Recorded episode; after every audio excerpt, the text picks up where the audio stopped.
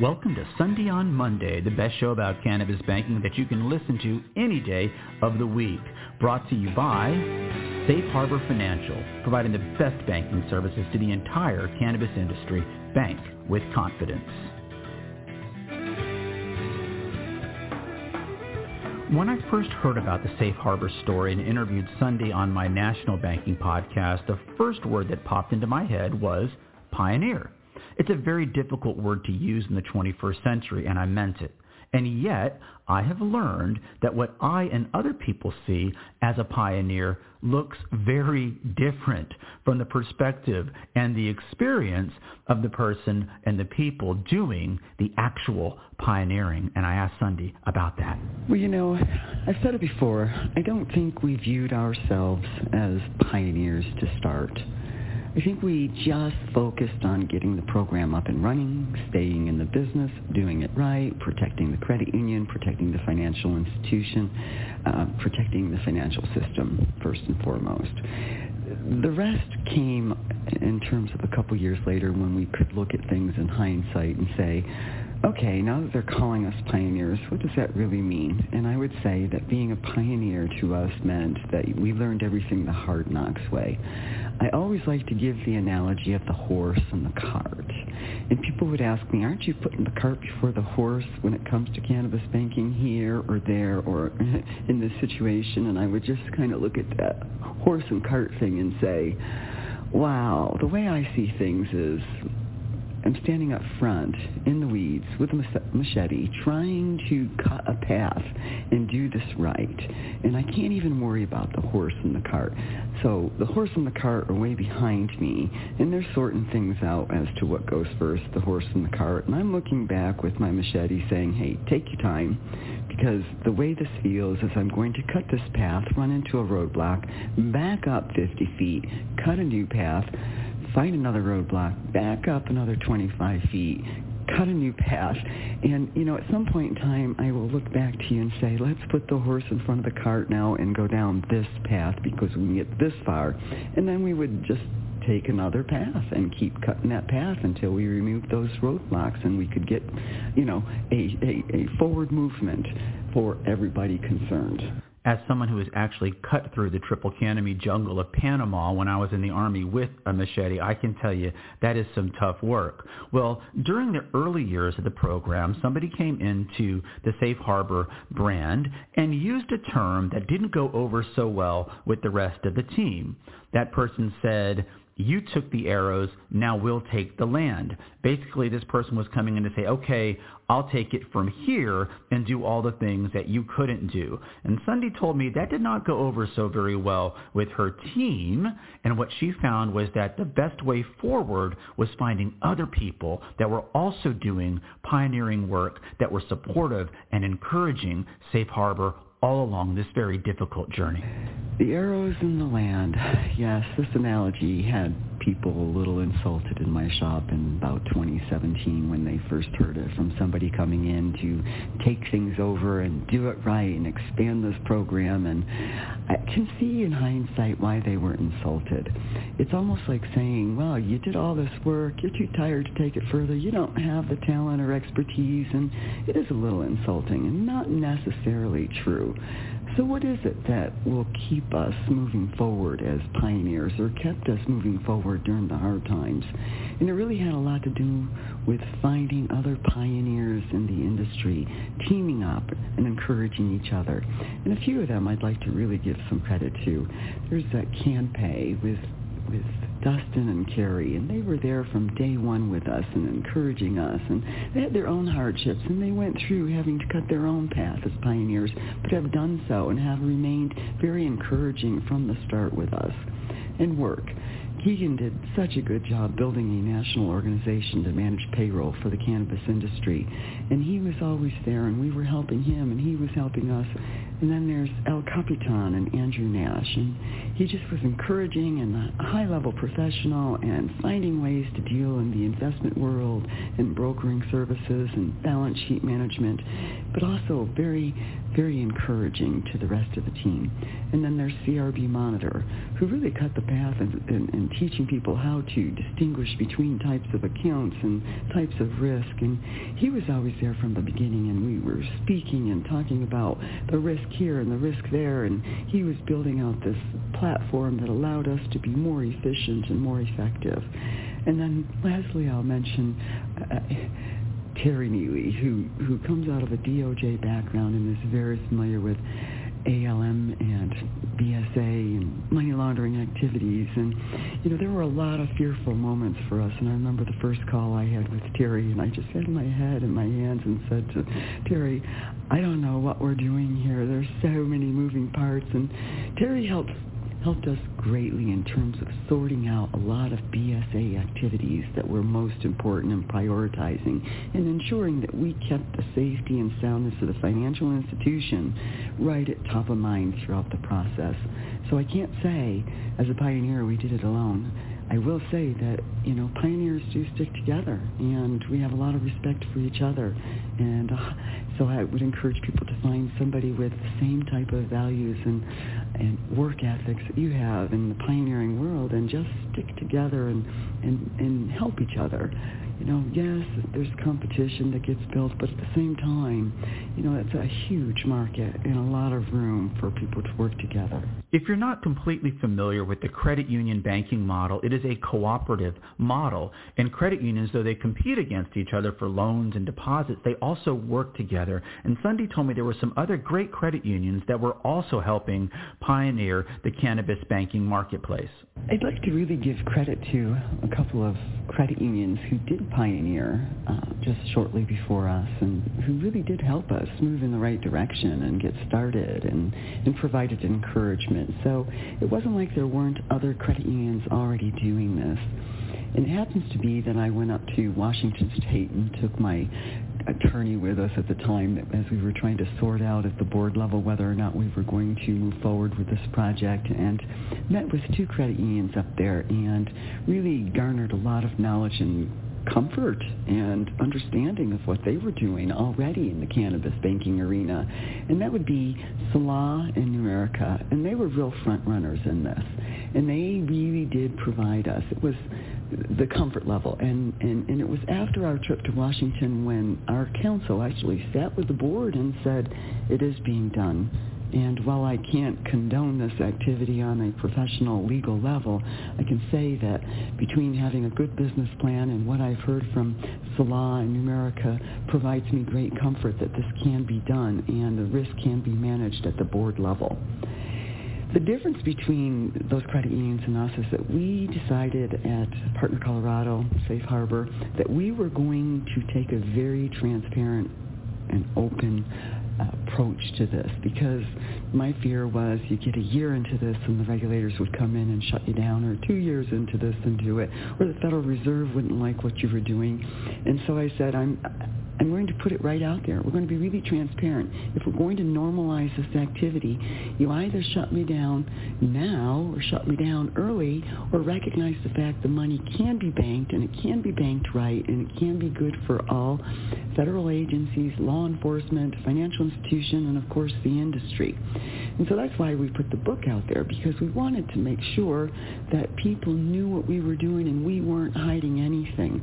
We also put the book out there to encourage other financial institutions behind us as to how this could be done. It was kind of a pay it forward type situation where we could share some of our knowledge and let people know how to get started in financial institutions if they really wanted to go down this road.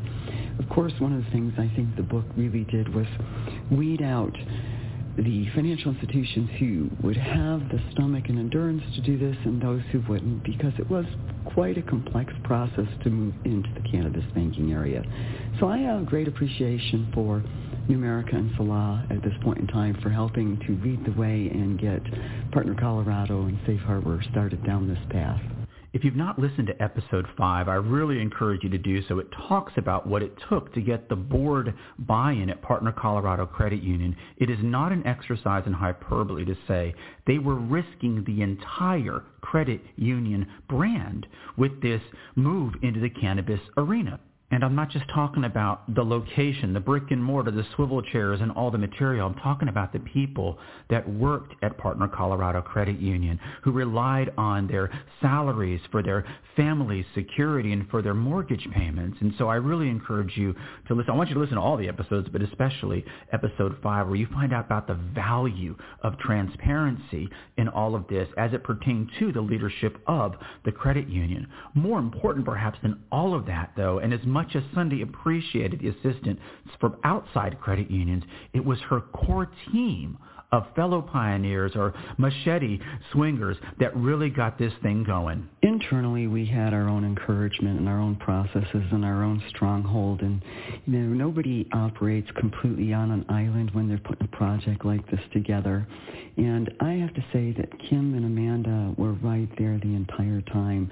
They were facing these hardships, and together we would sit there sometimes at 8 o'clock at night in the office and just talk through what it is we needed to do, where we were going, and we never lost focus on why we were doing it. The motive was good. We wanted to do right by Colorado. We wanted to help the industry get the money in the bank and, and provide the transparency even for the industry itself to help legitimize their business and be able to do normal payroll processing and normal bill payment activities and be able to focus on the business and their, their own regulatory compliance.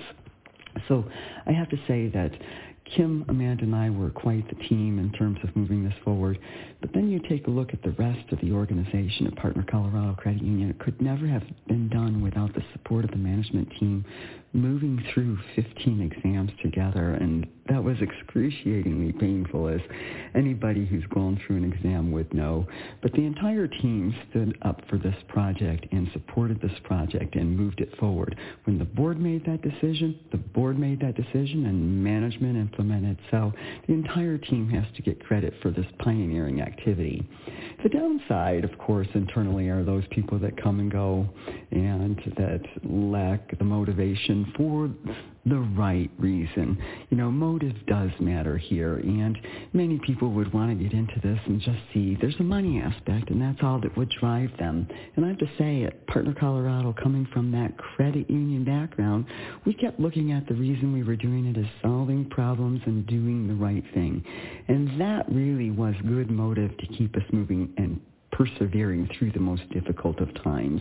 Because the money doesn't always come up front. This is not a fast buck type of business where you can jump in, jump out, and make lots of money. This is banking, and banking is very methodical.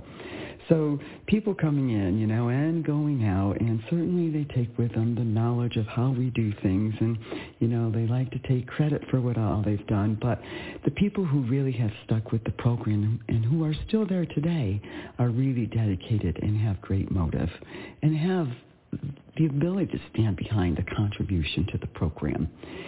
The competition that comes and springs up from those people coming and going inside of an organization, that's just normal business. It doesn't mean we should be afraid of it or, um, you know, be worried about what they're going to do in terms of taking our clients away. We've done what we can do, and we're going to do more in the future, and we're going to protect our business. But, you know, I'd have to say that the chink in the armor and you should look for this, will always be those people who come and go in an organization and garner all their experience and knowledge is one, take all the credit for building something that they left because you wouldn't leave what you built. And two, you know, have to sell themselves by selling someone else short. We've never had to do that, and it is, you know, negative competition, and those things happen. So it's just normal business. But you know, we can take the pleasure and the confidence in knowing that we don't have to sell against somebody by making them look bad. We've been here from the beginning for our clients, and we intend to be here for the long run for our clients. That reliability factor is rock solid, and that's what we want our clients to know and the industry to know if you're listening to this on your phone or on an iPad or something or anywhere, now would be a good time to just back up about 30 seconds and listen to that entire segment again. I've said for many years that even in a great organization, even in a great brand, the greatest threat to your business plan is not your competitors. It is always internal. And so that is an absolutely great segment about just that very thing. Back 30 years ago in 1991, I found myself driving into one of the last great urban battles of the 20th century, the Battle of Khafji in Operation Desert Storm. I had great training, I had great equipment, but what I was driving into was totally unknown and completely uncertain. And that's exactly what Sundie and her team were doing. And I asked her, you've got great people, you've got a great core team, but what you were getting into was still the unknown. Tell us about that. Dealing with the uncertainty of pioneering probably was the most driving factor that kept us moving forward. First of all, the the fact that we didn't know exactly where this was going to end up and having a fear of failure and being put out of the business, those things drove our daily activities. We wanted to prove this could be done. We wanted to prove that we could be reliable for the industry. We wanted to prove that we had the talent in-house. So all those factors drove us forward. In hindsight, I remember spending an entire flight between Washington, D.C. and Denver doing nothing but trying to methodically map out what pioneering looked like and try to guess what the next step would be, but it was all all only being able to be done in hindsight. I could see it as we went through, and I actually did map this out, and someday maybe include it in a book or a presentation as to what does pioneering look like. But you have to be able to have the stomach to endure this uncertainty. The other thing you have to have is the creativity to find your way through that uncertainty because there isn't a book, there isn't a manual, there isn't a lot of experience out there upon which you can drive. So you have to look for the curious and creative people to drive something like this forward. So again, you know, uncertainty is a difficult place to live for most people, but we had a team of people who were willing to be creative, test it, try it, refine it, move it forward. And that's what it took to get through that uncertainty.